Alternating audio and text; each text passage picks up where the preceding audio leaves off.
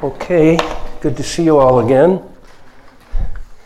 I guess it's been a while, a year and a half. Brian wasn't here a year and a half ago. Good to see you, Brian. Where do you live? Uh, me with Fairfax, live in Annandale. Oh, okay, you're meeting in Fairfax. Okay, so you, you owe us another one. Got Naomi, got him. Well, you don't owe us anything for him. we, we can have him back. David, why aren't you sitting in the front? Look at all these seats. Well, but I, I pronounce you early, so come up here. you know you can't sit in the back in one of my meetings. I, I would pick on you anyway, but it's easier if you're up here. I could just bring a chair up there. Right here. Okay. Um, last time I was here, how many of you were here? Could I ask, just so I know? Okay, good. Oh, wow. So we have a lot of work. That's good. Uh, this is somewhat a, uh continuation of what we fellowshipped the last time I came. I think this is, is this the third time, Ben, that we've, we've had this kind of gathering. And um, we didn't put a general subject on these outlines, but if we, if we did have a general subject, it would be living in the kingdom of God or living in the reality of the kingdom of God. And that's really the burden that I have to share with you. Um, we do have some outlines, there are some points which we'll cover. I actually don't have a lot of feeling to, to get into the, the points of truth. I think you know them. I can tell just by the prayer and you, you know these points, but I'd, I'd like to talk, hopefully, in a more practical way, how we, uh, how we can actually live in the kingdom in reality. Uh, all of you are working saints, I believe. Some, well, some are serving full time, some are working. Either way, we have a challenge. We have a real challenge. And I, I always hear it from you, especially in the questions that you, that you write. Uh, the challenge is this how, how do we actually live in the kingdom of God when we are surrounded by everything other than the kingdom of God? Well, I would like to use a little illustration for you. I, I was recently in the country of South Africa. And um, South Africa is really interesting, aside from the fact that we have wonderful churches there and um, training center, full time training center. Uh, but while I was there this time, I met uh, a man from the country of Swaziland. You ever heard of Swaziland? Probably not. And South Africa is like this. Let's say, let's say this is the, the country of South Africa. Swaziland is a country within a country, like that. Swaziland is a little country that is bordered on every side by South Africa. Okay? And you might say, well, how in the world could they retain their sovereignty? When you're surrounded by a much larger and richer nation. Uh, and yet, Swaziland has been a sovereign nation for quite some time. So, this interested me, so I had to ask him. this, by the way, this man who I met from Swaziland, his parents were missionaries to Swaziland. And I invited him to the national conference in South Africa. He had never been to a meeting before, and he came to the whole conference. Then after the conference, he said, I, got, I have a question for you. I said, Yeah, okay, what is it? He said, In the first message, you mentioned the Lord's recovery. What is that? I said, I think we're going to need a little time.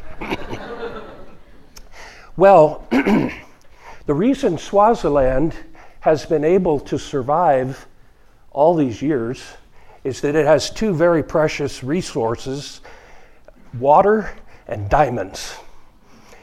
South Africa has diamonds too, but Swaziland has bigger diamonds. In fact, the biggest diamonds come from Swaziland. And South Africa is relatively dry, but Swaziland has water. So they can trade water and very large diamonds with South Africa. You, you, didn't know you were going to learn so much about geography here, did you? Yeah. Um, I, I do have a point.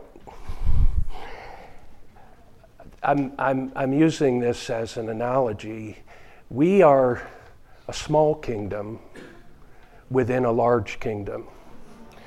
We are the kingdom of God, but we are surrounded on every side by the kingdom of Satan, aren't we? By the satanic cosmos.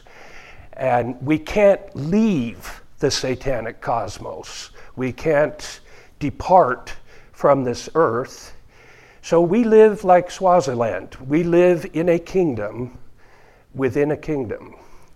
And you know how we survive? We've got some wealth. We've got water and diamonds.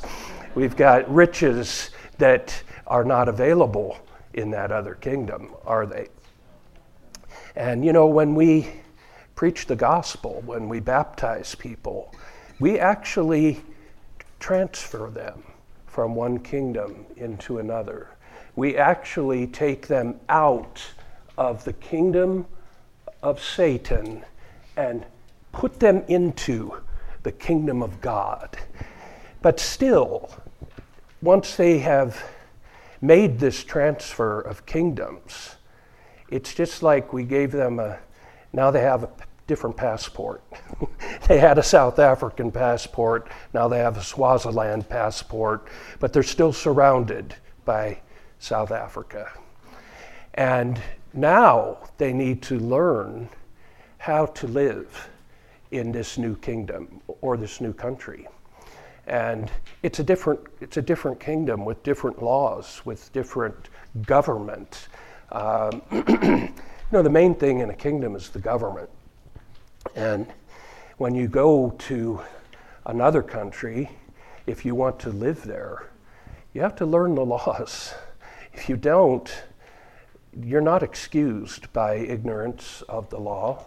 If you say, I didn't understand that in, I did, you know, I just didn't understand that in Washington, D.C., you couldn't drive 100 miles an hour in the city. I, I, I was not aware of that law.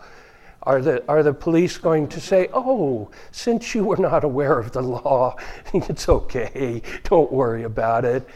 No, they're going to arrest you.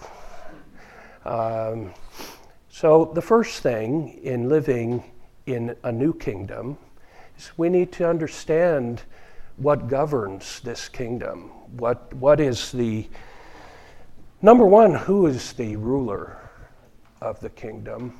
And number two, what are his laws, his governing principles? We have to know this. Well, let me also say this. We can only be, we can only live in the reality of one kingdom at one time. You can't live in the reality of two kingdoms at once. You can't say, he can't say, well, I, I, I, I'm half in Swaziland and half in South Africa. No, you can't. Uh, you have to be in one kingdom or the other in reality. Um, now, you and I, we have been regenerated, we have been baptized. If anyone has not been baptized, you must be baptized baptism is an actual spiritual transfer. Outwardly, it looks like, in the physical realm, it looks like all that happens. Is this, which bay is this? This is Chesapeake Bay. So if we were to baptize you today in Chesapeake Bay, outwardly it would look like a person went into some water and came out all wet. That's what happens in the physical realm. But when that is going on in the physical realm, in the divine realm, a transfer actually takes place. It's real, it actually happens. You can't see it, but when the baptism occurs, this guy is 100% out of the kingdom of Satan and now is in the kingdom of God. It's a spiritual reality. You don't have to feel it, it's real. It, it's as if you immigrated, you migrated, you have a new passport now. Okay, now you are, you are a citizen of the kingdom of God. The question is will you live there? Or are you going to go back and forth between the two kingdoms? Uh, my friend who I met in Swaziland, he spends 50% of his time in Swaziland and 50% of his time in South Africa. That's how a lot of us live our Christian life, except 50% would be real good. right? We spend a greater percentage in the kingdom of this world and a smaller percent in the, in the reality of the kingdom of God. We may be around it. Some people, they're around the church life. It's like they don't want to live, they don't want to live over here, but they don't really want to live here either, so they kind of live here. don't do that. This, this, is, this is actually no different than this. It's, it's the same. It's the same. So, don't be satisfied just having a new passport. Okay, now I got I, I hold a passport to Swaziland. Well, good. Where do you live? Where do you live? Uh, now, it's a problem, isn't it? You say, well, Mark, I have a job, and my job is in South Africa, it's not in Swaziland. What do you expect me to do? Well, let me tell you this. You're right. Your job your job is where you say it is. You and I have to be able to live inwardly in the kingdom of God while we are outwardly surrounded by the kingdom of Satan. You, say, you might say, well, it can't be done. Sure, it can. The Lord lived his whole human life that way. And, and if it can't be done, then we can't have the church life, can we? We can't have it. So it must be able, it must be possible. And it's an inward matter because outwardly we, we can't leave this earthly realm, not right now anyway. So the secret to living in the kingdom of God is inward. It's inward. And uh, let me say a little something about the kingdom of the world. Um, you know, Satan is the ruler of that world. This, this kingdom has a king, and that king is Satan. Be, make no mistake about it. And the kingdom of God has a king who is God. And let's talk briefly about the origin of the kingdom of Satan. Where did it come from? And why is he the ruler? And why is, why is he not only the ruler, but the God of that kingdom? Um, well, the origin of the satanic world. You know, the world in Greek is the word cosmos, the Greek word. And the origin of the cosmos was not God's creation. No, God created the earth, He did not create the cosmos. Satan, before he rebelled, was Lucifer. Lucifer is not a bad name. The name Lucifer means light bearer, a bearer of light. And Lucifer, in God's, listen to this Lucifer was in God's kingdom, under God's headship, just like we all should be. And under God's kingship, Lucifer ruled over the God created earth. He, he, he oversaw the earth for God, under God's ruling and headship. Did you know this? That's why he can still do it today. And that's fine until Lucifer decided that he wanted to replace God. He wanted to not rule under God, he wanted to rule over God. so he said, I will ascend. I will sit on God's throne. Can you imagine? A created being says to its creator, I am I'm going to be your God and your king. Can you imagine?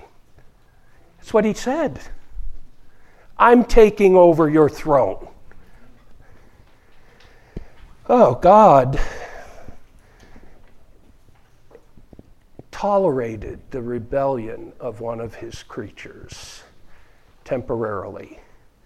And although God did not leave the throne, he also did not destroy Lucifer.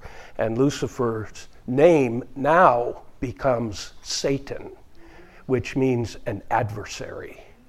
You know, an adversary is different from an enemy.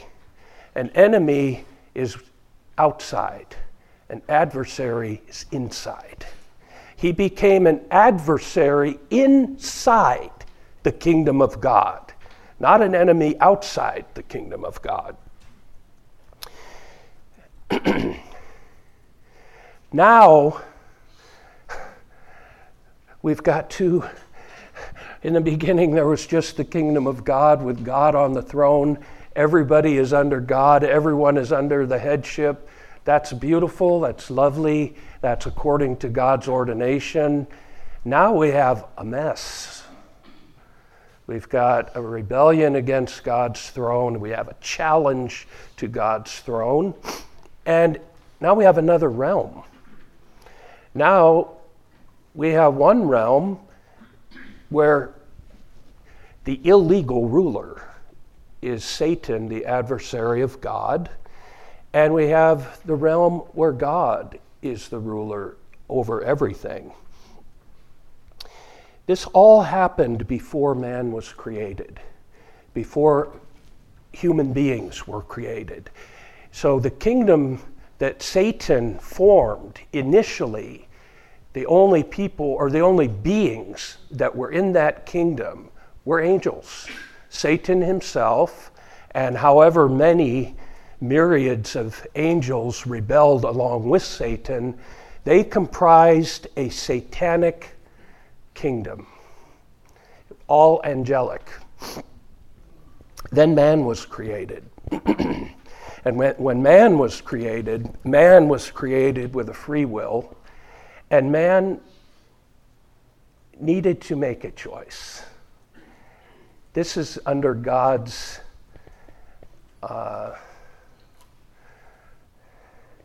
under God's uh, principles by which he rules his kingdom.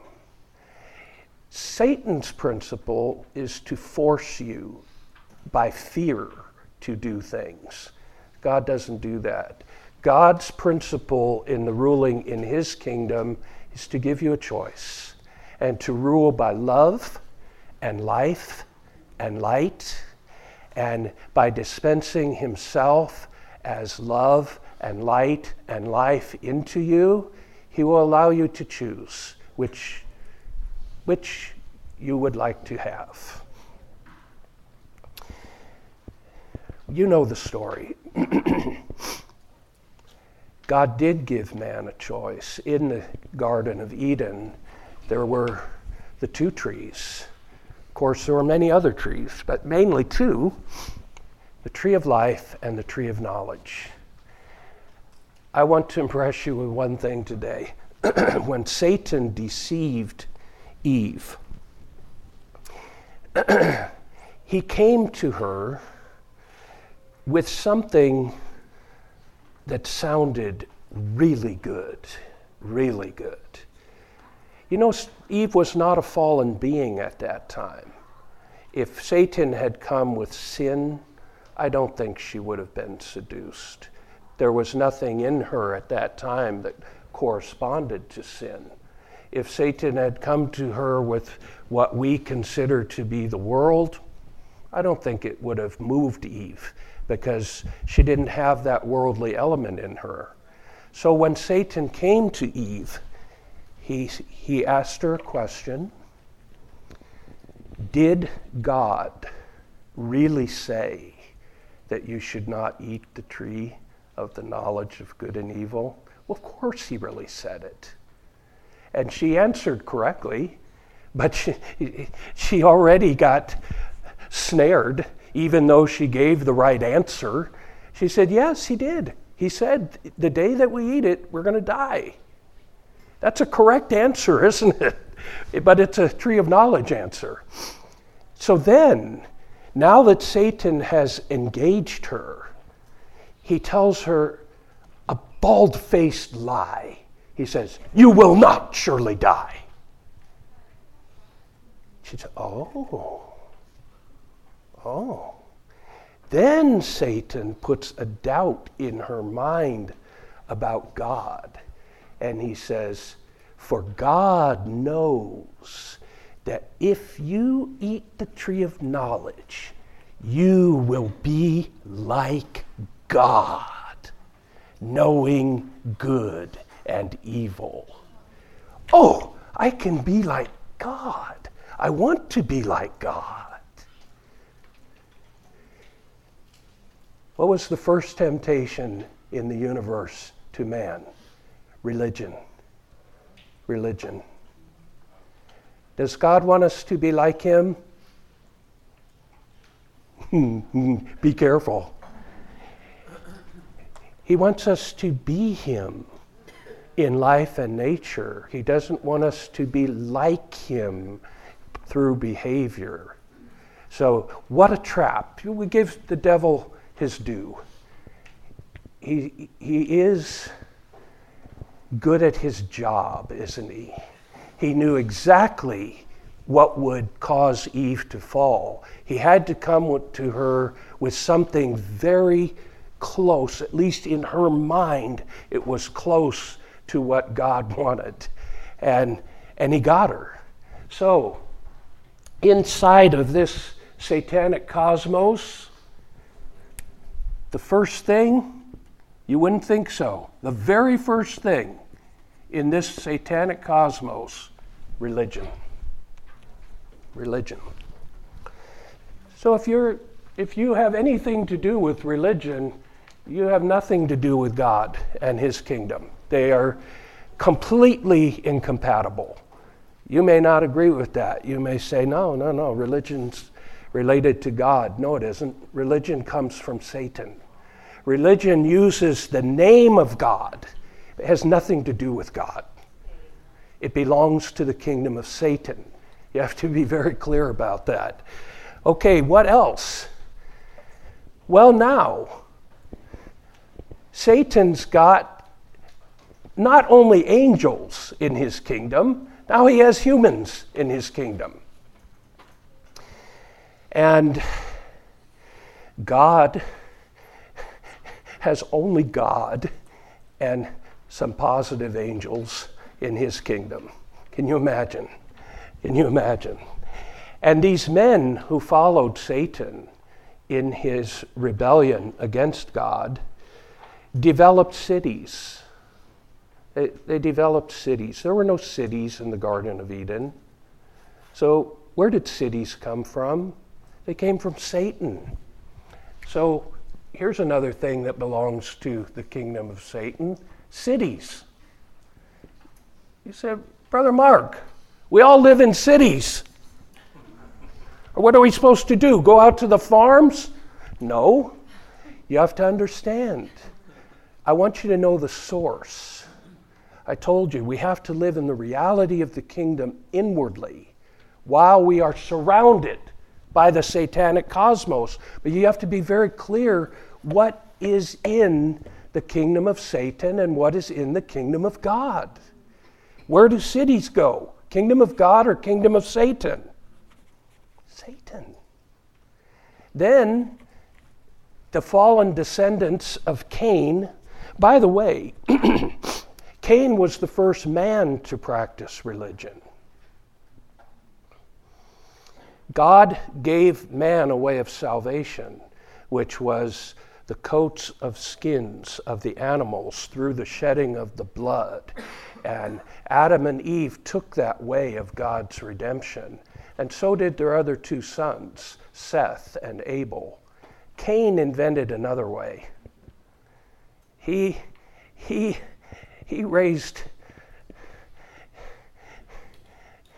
he raised crops that he offered to God. It sounds good. He made an offering to God out of what he produced. But it wasn't God's way. God's way was that the animal blood would be shed and man would be covered with the coats of skin. Cain said, I, I, I, want to worship God. I just, I'm going to offer him vegetables instead of, instead of sheep. Well, let me tell you, God is not a vegetarian. And it says, God did not accept Abel's offering. You know what? Cain was the first man to sign up for this, this part of the kingdom of Satan. He was a religion major. That was Cain. What else did the descendants of Cain invent? They invented weapons. You know why? They needed them. You didn't need any weapons in the kingdom of God. There are no weapons. That's why in the, in the millennial kingdom, no more weapons. That's prophesied in the Bible, you know that? All the weapons disappear. But man invented the weapons for protection. You got to have them. If you're living out here, you better have weapons.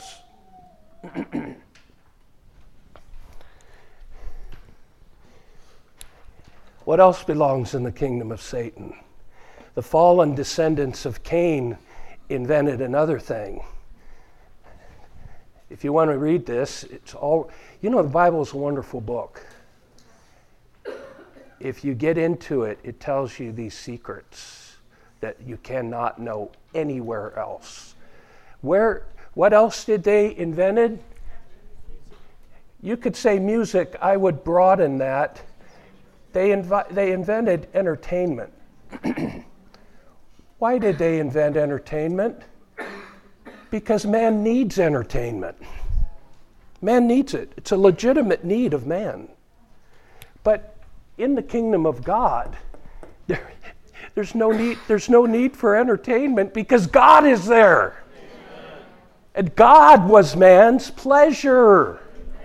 He was man's pleasure, He was man's enjoyment. Eden means pleasure. And the pleasure in the Garden of Eden was God as the tree of life. So they didn't need the lyre and the harp because they had God. Okay, what else did Satan invent?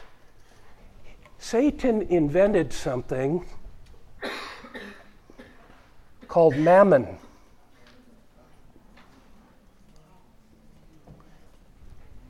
Was there any money in the Garden of Eden?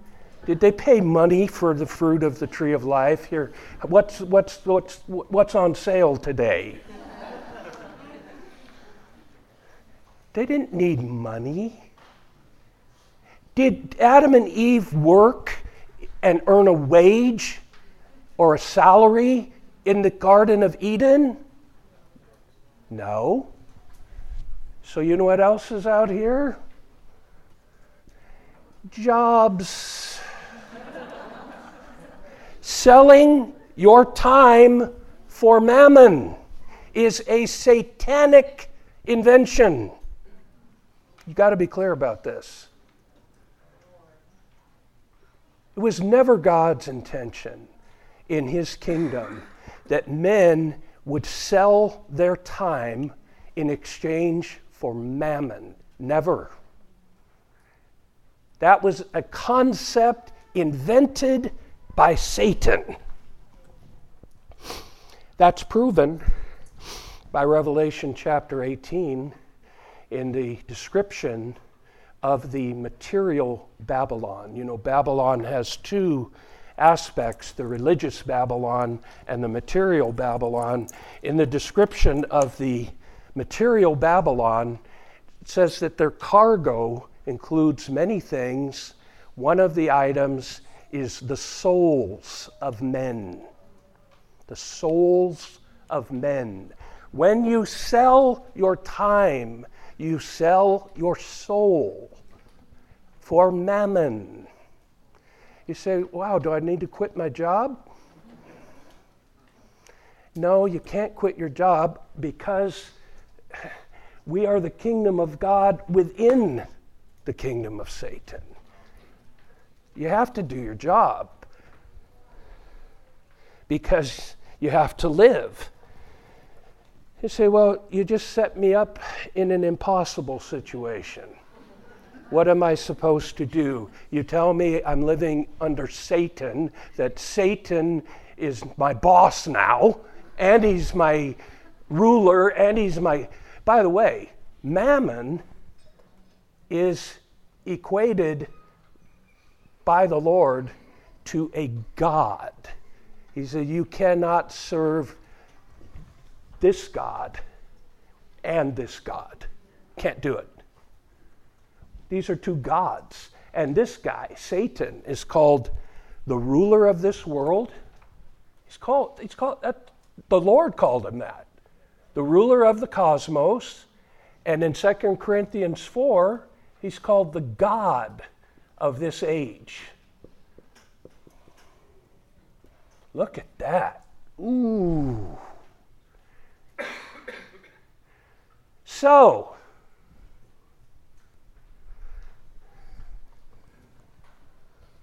hmm, what should we do? This is why, you know, the other thing about kingdoms, when you have two, can you understand that these are opposing kingdoms? Whenever you have opposing kingdoms, you're going to have war. and this is why you experience, as working saints and serving saints, you experience that war. You, you experience it every day of your life. You say, well, I got to go to this job. The job is worldly, it's satanic. Yeah, it is. It is. Just remember if you choose to live in the kingdom of this world, Satan is your ruler. It's just, it's that simple. If you, if you choose to live in the United States, the guy in D.C. is your president. If, you don't like him, too bad. He's your president. If you don't like it, you better move. And if you choose to live in the satanic cosmos, Satan is not only your president, he's your God. I don't like it, do you? I travel a lot. I'm in every every year. I'm in many countries. I've already been in a whole bunch of countries this year, and in a uh, in an outward sense, I, I, like I like this one that we're in right now. I I do. I I, I I'm kind of glad I live in this country, despite. Let's not talk anything polit- politics. Anyhow, I like living in this kingdom called the USA. I don't want to I don't want to live in Somalia. Sorry, I don't want to live in Yemen. I, want to live I want to live in the US. I like I like the I like the, the general environment here much better. Well, we have to realize, spiritually speaking, you're going to be in one, there's only two choices. You're going to be in one of these two kingdoms. So, how do we how do we negotiate this problem? How do we do it?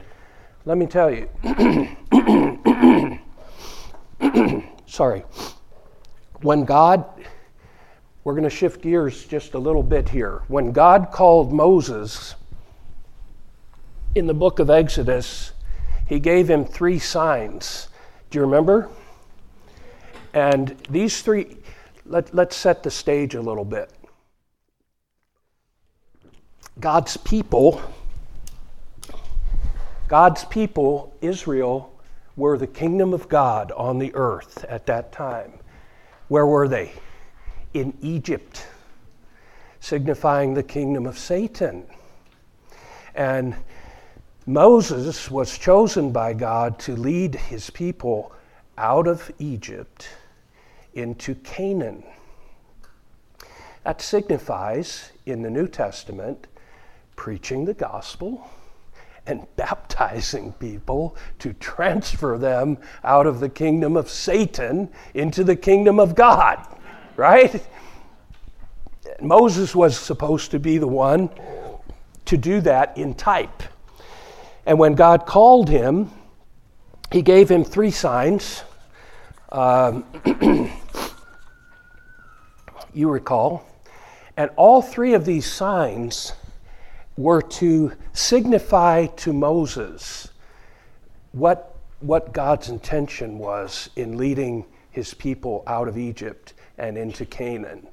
The first thing he told him, I think the first one, I may not have the sequence quite right. He said, Take some water out of the Nile River and pour it on the ground. And Moses did that, and the water became blood. And this was to show Moses the nature of what? The nature of the pleasure of the world. You know, uh, Egypt, even today, Egypt depends. Egypt's a desert. Everything comes from the Nile. You take away the Nile, Egypt disappears. It's just a big desert. So the Nile River signifies the supply, the enjoyment, the uh, support that you could receive in the world, in the kingdom of Satan. And it looks like water, but when you drink it, it's blood. It's death. It's death. It's not life supply. You, you think it's life supply, and you drink it, it kills you. It's just like the tree of knowledge. You say, Oh, I will eat that fruit. Well, the tree of knowledge is really the tree of death. As soon as you eat it, you die. So, this was God's sign to Moses Moses, if you're going to lead my people out of Egypt, you need to know the nature of Egypt because you yourself need to be out of Egypt. You have to know that what you thought was so good is death. Then he had him, I think I'm going to do it out of sequence. Then he told him to put his, his hand into his bosom. In other words, put your hand on your heart. And when he took his hand out, it was leprous. What was that? What's the significance of that sign? The significance of that sign, maybe you didn't ever realize this, it's actually related to religion. What you think is your heart for God, it's satanic, it's rebellious, it's leprous. You thought you had such a good heart. Your good heart will not help you bring God's people out of Egypt. Don't depend on that. Don't rely on that. It's leprosy. Then the third sign, and the one we want to emphasize today, said, Take your rod that, that you carry, that you use for walking, take your rod and cast it to the ground. And he did, and it became a serpent. And then he told him, Pick up that serpent by the tail. And as soon as he picked it up by the tail, it became a rod again. now, everyone knows you don't pick up a snake by its tail. If you do, the snake's head is still free to bite you. But God instructed Moses pick it up by the tail. And as soon as he did that, it, it was not a serpent anymore. What's the significance? The rod signifies what we rely on, what supports us, my education, my ability, my job that pays me mammon. That's the rod. That's the rod. So now, now we're getting to the point, okay? How do you and I live in the reality of the kingdom of God when we have a job and we live in a city? I don't know if you carry weapons. if you do, don't shoot. I'm unarmed. I'm unarmed. How do we do it? Here's the secret we live in the exact opposite way of the people in this kingdom. We do exactly the opposite of what they do. They pick up their rod by the head. We pick ours up by the tail. What does that mean? Well, we can apply this to many things. It's not just your job but it is your job. You know, we don't have careers. There's no careers in, in the kingdom of God, none. There's, there's no careers. Don't call, don't call this your career. You don't, your job is not your career. Your career is to eat the tree of life, to, be, to become God in life and nature.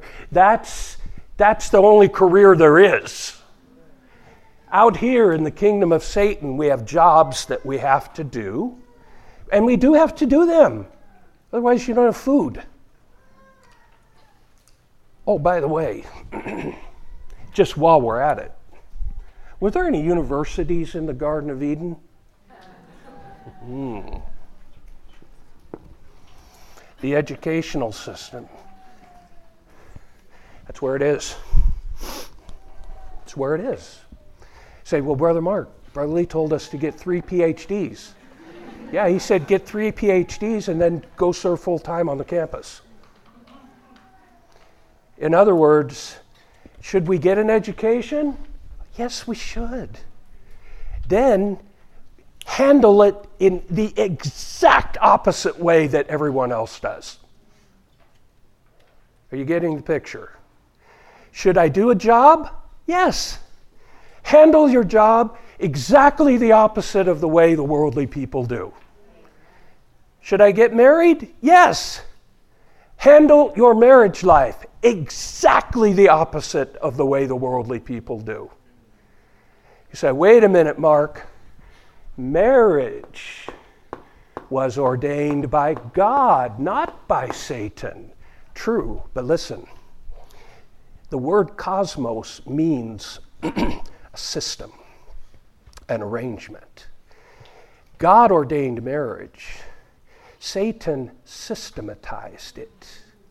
In fact, Satan systematized everything, even systematized man's basic needs like food and drink and marriage. He systematized it. So you can have a marriage life in the kingdom of Satan or you can have a marriage life in the kingdom of God. It's possible. You have to handle your marriage in the opposite way of the world. Handle your family life in the opposite way of the world. Say, okay, what does all that mean? Well, let's think about it. How do I handle my job in the opposite way of the world? I just got offered a big promotion in a city where there's no church life, but they're going to pay me a lot. But since they're paying me a lot, I will have to work a lot. the worldly people, the people out here, they jump at that. Oh, give me that. Mammon, mammon, mammon, mammon. More mammon, more mammon. Give me that, give me that. You know what we say? No thanks. I'll take less. I got to be in the church life. I need time. I need time for the Lord, for the church. I'll take less. I don't care. Mammon's not, I don't live for mammon. Mammon's not my God. And by the way, we handle mammon in exactly the opposite way of the people in the world. Do the people in the world give it away? Here, here's my paycheck, Ben. You just take that. Does that, does that ever happen? No. They hoard it. We give it away. We pick it up by the tail. You say, Oh, now you're telling me I got to give away all my money. Yes, you do. it's, not my, it's not my word. Read Luke 14. If you want to follow the Lord, you have to give up all of your possessions. I don't want to, I don't want to give up all of my possessions. handle everything in the opposite way of the world. And guess what? Now you're in the kingdom of God.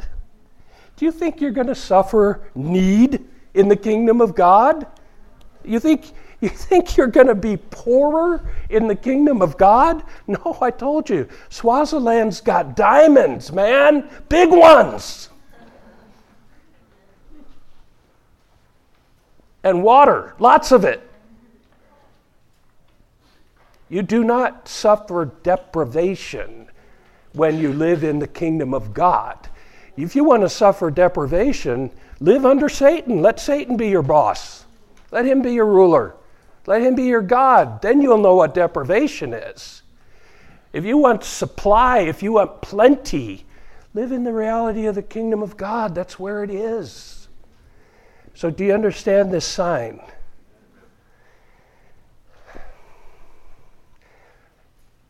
The worldly people, the way, don't, don't worry, I promise, I, I will eventually get to this outline. Handle your job differently, handle your money differently, handle your marriage differently.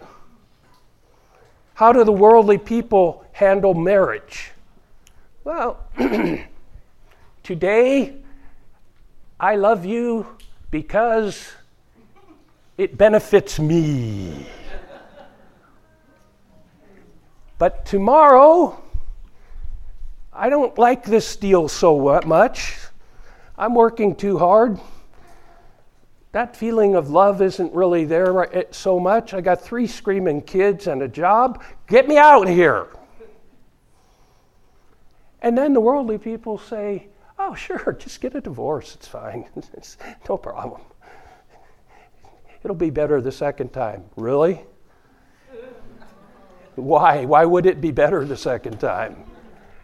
It'll be better the third time. Are you kidding me? Let me, let me tell you marriage was ordained by God, but it has been systematized by Satan. So, if you want to li- have a marriage life in the kingdom of God, Brian, then you're the basis, the basis of your marriage life is not your feeling of love. No. No. You know, we talk about consecration. Consecration and marriage are a good parallel. Consecration has a basis and it has a motive. The basis of consecration is that we recognize we are not our own. We recognize that. We recognize that God owns us. We recognize that we were purchased by His blood. That's the basis. The motive for consecration is love. Because we love the Lord, we offer everything to Him. Don't confuse the basis with the motive, because the basis never changes.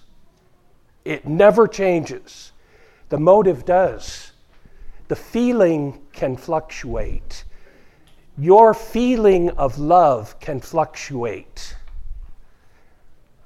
My dear wife and I have been married 39 years. When we were newlyweds, man, the feeling of love every day. I wake up in the morning, oh, wow. That doesn't happen today. Not in that way, anyway. But you know what the basis of the biblical basis of marriage is? Not love. Love is the motive. The biblical basis of marriage is a covenant. It's a covenant. Uh, the worldly people would never agree. You say, oh, yeah, they do. They have vows. Now, listen the vows that they have in those worldly weddings, they're missing the key element. The key element. Listen carefully. Out here,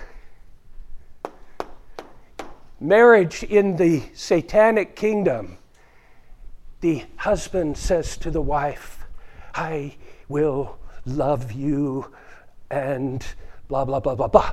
And the wife says to the husband, I, I promise, I vow, blah, blah, blah, blah, blah, blah. What's missing? There's a third party to this covenant. That covenant, the marriage covenant in the kingdom of God, is between three parties, not two. It's between a man, a woman, and God. That's why you can't break it. God is a party of, to that covenant. Out here, not so. Can you see that? Marriage in the kingdom of God is very different than marriage in the kingdom of the cosmos. That's why we don't have divorce in the kingdom of God. Divorce? Are you kidding me? That means you divorced God. It does. God was a party to that covenant. You say, No, I divorced my wife. No, you didn't. You divorced God. You broke a covenant with God. Say, Well, she, she, she didn't turn out to be that great. Well, neither did you. neither did you. You're as big a disappointment to her as she is to you. You both went into it thinking, oh my gosh, this guy's the greatest guy. Oh man, we're going to live happily ever after. Then you find out he's not that great. And say, oh man, she's the, oh, she's the most beautiful person. Yeah, just wait 50 years. you won't feel that way. I'm not trying to, I'm not speaking cynically of marriage. I'm telling you, marriage is for God's economy. Marriage is not for our pleasure. Marriage is not for our satisfaction. But I need to tell you, and I can testify to you, if your marriage is in the kingdom of God, you'll be very happy. You will. You will handle your marriage differently. Oh, by the way, in the kingdom of Satan, men can marry men.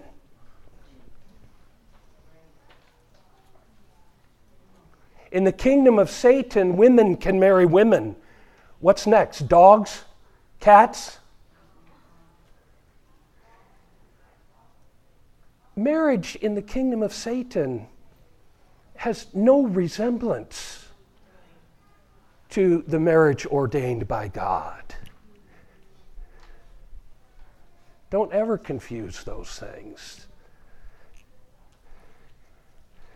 Well, I think you, you, you I, I, I gave you enough now of not only the principle but some applications. Let me just summarize, then we'll, we'll go to the outline.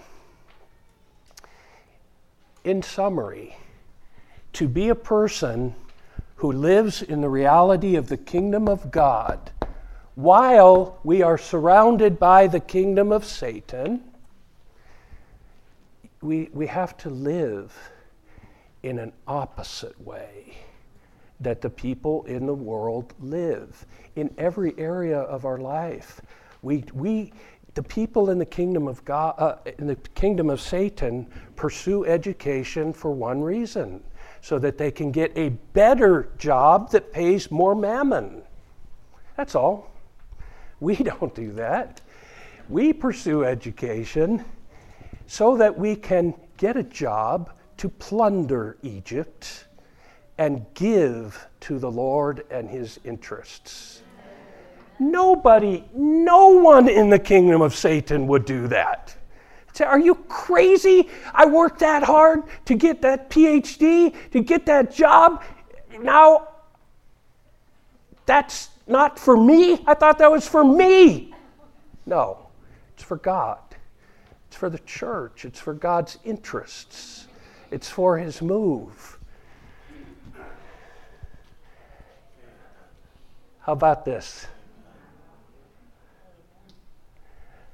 That's what we want to talk about this weekend. How can you and I live in this kingdom while we, of necessity, are surrounded every day by the kingdom of Satan? Okay, so don't forget this picture. Don't forget this picture. Now, the first outline that we want to speak on today is talking about the development of the kingdom of God into a realm.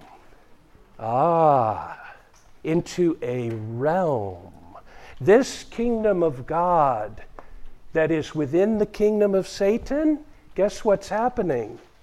It's developing, it is increasing. Actually, it's invading. There is an invasion going on right now. That's why preaching the gospel is such a battle. That's why getting a person baptized is such a battle. It's an invasion. Oh man, Satan does not like to see even one person get transferred into the kingdom of God because every time it happens, he loses territory.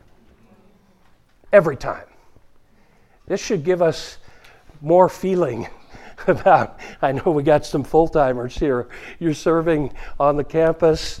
Oh man, when a person is baptized, we should be ecstatic because God is ecstatic and Satan is crying every time. This thing, this kingdom of God, when we live in its reality, it develops, it increases, it grows, and it grows at the expense of the kingdom of Satan. That's spiritual warfare. That's what we're doing today. And we want to see this realm expanded to such an extent. Oh my goodness, I left off. Oh, how did I do this? I'm going to blame it on jet lag. I left off. Were, were you guys paying attention? I left off one of the very biggest things over here. What did I leave off? And I did it in Washington, D.C. How could I do this? Human government. Human government. Human government. Man, am I safe right now? Is there there's no no CIA here, are there? Human government. You say, wait a minute, Mark. God ordained human government. Romans 13 says so. Read your Bible. Genesis comes before Romans. God did not ordain human government. Human government, what's the source of human government? Please tell me. The fall of man. The fall of man, which is man joining Satan in his rebellion against God. God ordained divine government. There's no human government in God's kingdom, none. That's why at the end of this age, the stone cut out without hands will smash the great image, signifying the totality of human government. All the human governments will go away, and then that stone, signifying Christ, becomes a mountain, signifying Christ with his overcomers as the eternal kingdom of God, which will fill the whole earth. All the human government's gone. I like the sound of that. Don't you? Sorry, Mr. Trump. You just have a little temporary job, which we respect.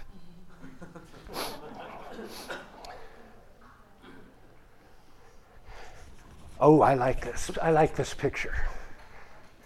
I never take pictures with my cell phone, but I might make an exception.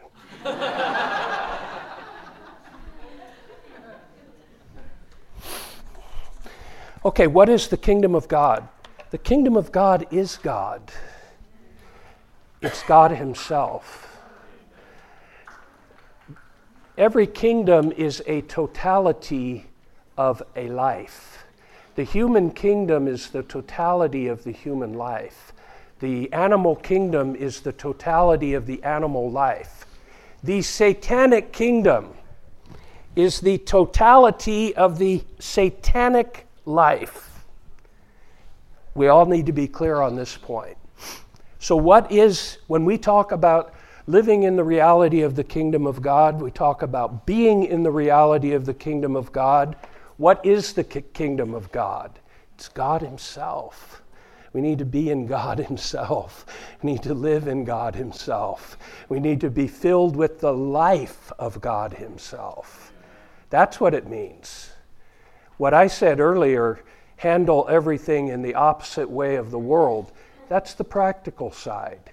Now I'm telling you the spiritual side. You want to live in the reality of the kingdom of God? Live in God. Live in the life of God. That's the kingdom of God. God's kingdom has God as its content. God Himself is everything as the content of His kingdom. The life of God is the kingdom of God and also the entrance into the kingdom of God. We must see this basic principle. In actuality, God's reigning over us is not an outward matter, but a matter of the innate ability of the divine life. I told you, God's way of ruling is different. God's way of ruling is to come into us as he, it's not to pronounce laws over us, it's to come into us as the law of the Spirit of life and this life rules us inwardly and conforms us to the, the image of the one whose life this is. Isn't that a delightful way for God to rule? So, He doesn't rule us outwardly, He rules us inwardly. And that ruling, ruling really isn't even the best word for it it's just the development of that life that gets into us. And as the life grows, as the life develops, more and more we become God. So, more and more we are in the kingdom of God, which is God. Have you got it? The kingdom of God is the realm of the divine species, in which are all the divine things. Only divine beings can be in the kingdom of God. That's why man needs to be regenerated in order to see the kingdom of God and in order to enter into the kingdom of God. He has to be regenerated. He has to become a part of the divine species. Because you know what a fallen man is? Satanic species. say, no, no, no, no, no, no. I'm a human species. Nope, not anymore. Ever since the fall of man, there's the satanic species. That's what fallen man became. That fallen man needs the gospel. He needs to be baptized. He needs the divine seed to come into him as the seed of the kingdom. That will make him the divine species. Now he can know the kingdom of God and he can enter into the kingdom of God. To enter into the divine realm, the realm of the divine species, we need to be born of God, to have the life and nature of God, thereby becoming God men in the kingdom of God. Amen. So the fallen people are Satan men, and we are God men. Only kind of people in this kingdom are Satan men. And the only kind of people in the kingdom of God are God men. Three, the kingdom of God is Christ Himself as the seed of life. Let's all read three together, please.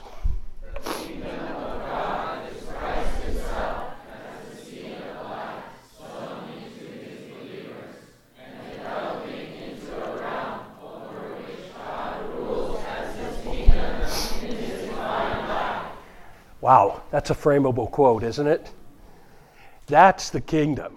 What's the kingdom of God? Christ Himself as the seed of life sown into us.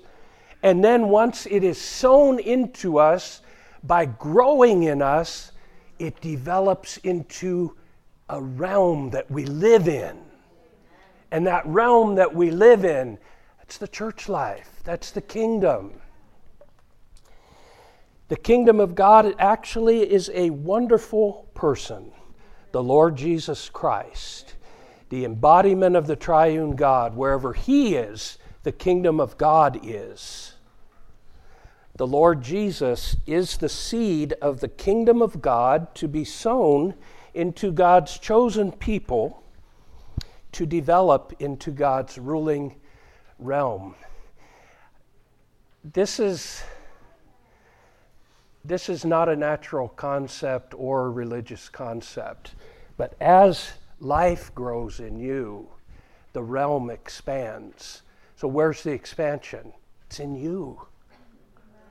You and I, we, we are a strange sort of mixture of a Satan man and a God man. Yeah, we, we have the divine life sown into us. The development of the realm is in you, it's in your heart. It's in the parts of you where God has not been before. That's the development of the realm. Therefore, number four, let's read number four.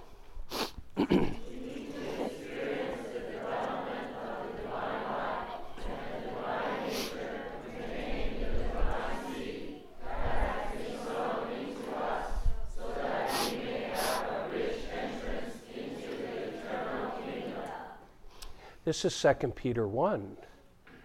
After I finish in a couple of minutes, you'll have a wonderful reading that corresponds to th- these points, but let me just summarize this. According to 2 Peter 1, the divine life comes into us as a seed.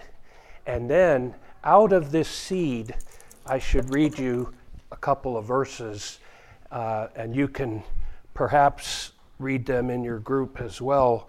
But 2 Peter chapter 1 is remarkable because Peter understands that the actual entrance into the kingdom is the development of the growth. It's amazing. It's amazing. Uh, let me read beginning with uh, verse 5. Well, sorry. Uh,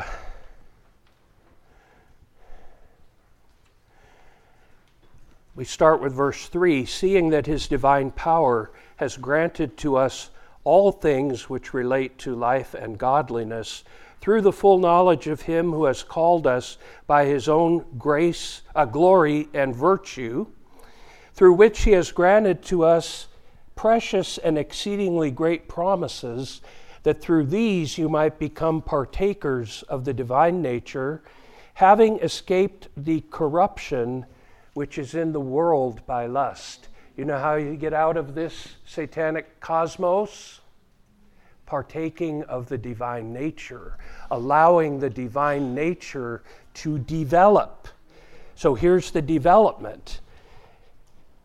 And for this very reason, also adding all diligence, supply bountifully in your faith virtue, and in virtue knowledge, and in knowledge self control and in self control, endurance. These are all the virtues of the divine nature that come out of the seed godliness, brotherly love, love.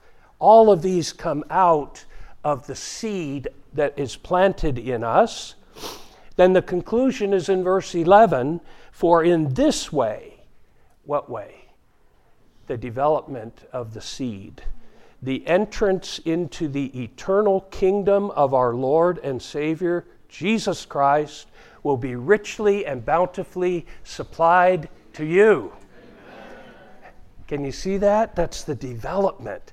As the life develops in us and the divine nature releases all the divine virtues that are in this seed, or we could say the divine attributes that is our entrance into the kingdom.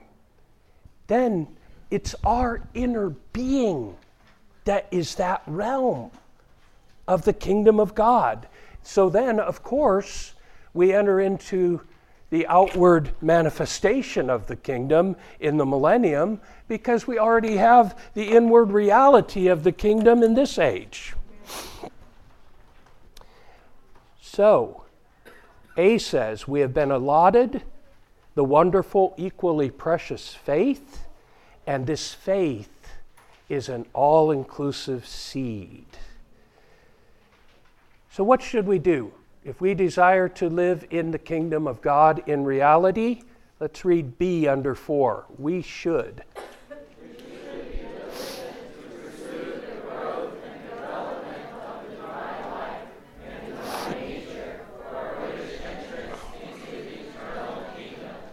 Be diligent to pursue the growth. What does that mean? Well, if I told you, be diligent to pursue the growth of your human life, what would you, what would you do to pursue the growth of your human life? It's a picture. What should we do to be diligent to pursue the growth of the divine life within us, we should nourish that life. We should feed that life. We should have the environment that is good for the growth of that life.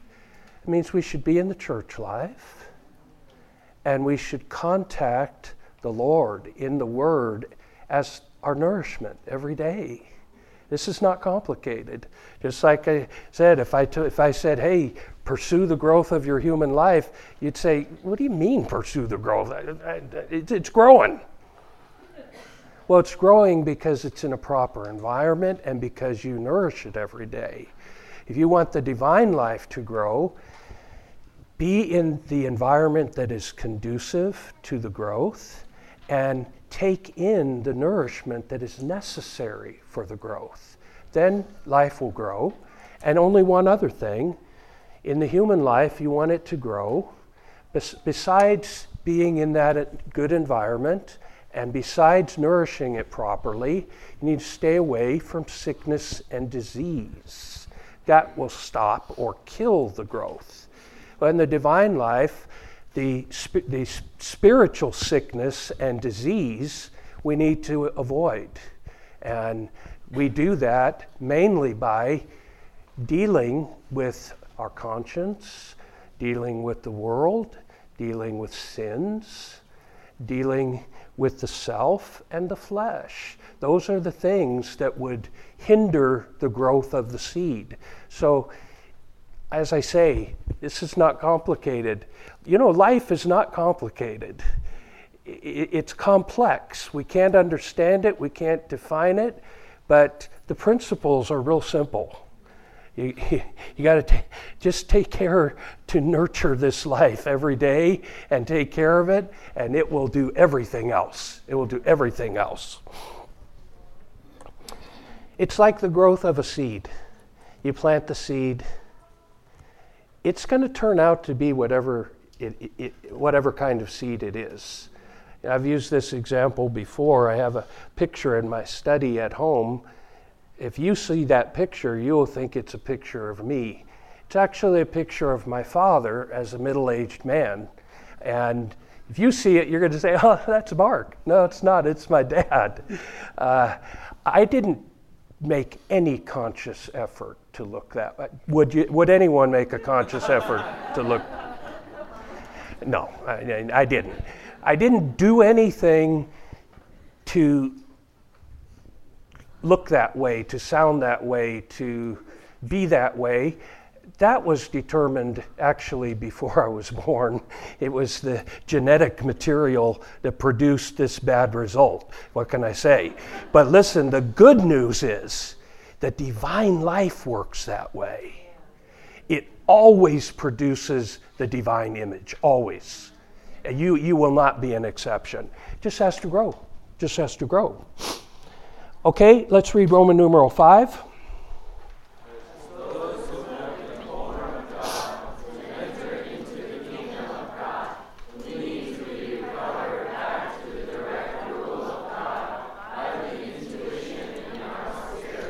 Okay, so that touches this point right here human government. This point does not mean that we disobey human government. Don't misunderstand that you have, you know, if, you, if you're not clear on that, read Romans 13. You're supposed to pay your income taxes. Sorry. Sorry. You're supposed to obey the authorities. Obey the authorities, even the ones you didn't vote for.